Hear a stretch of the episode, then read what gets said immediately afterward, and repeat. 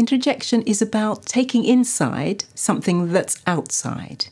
So making it one's own, really, taking in qualities, feelings, emotions, and so on that come from outside oneself. And again, in the process of development, one can see that children do this from their parents sometimes, take in good things and make them their own, or take in bad qualities and deal with them.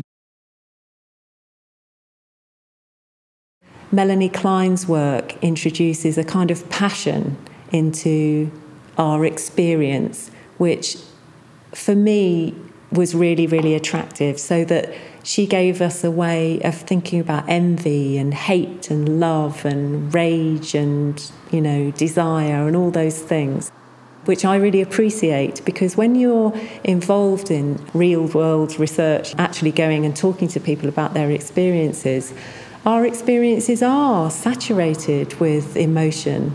It's a turbulent thing, you know, even if the turbulence isn't felt on the surface, underneath there's quite a lot going on.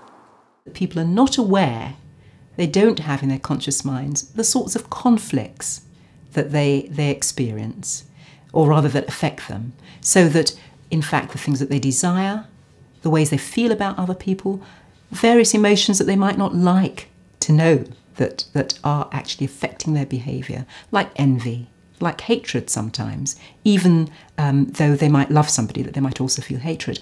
All those things are part of a social psychoanalytic view. One of the things I love about the approach is that it does allow one to keep in view the person as a person holistically. And at the same time, it doesn't decontextualize people. That is what I love about this approach. That's what seems to me so promising.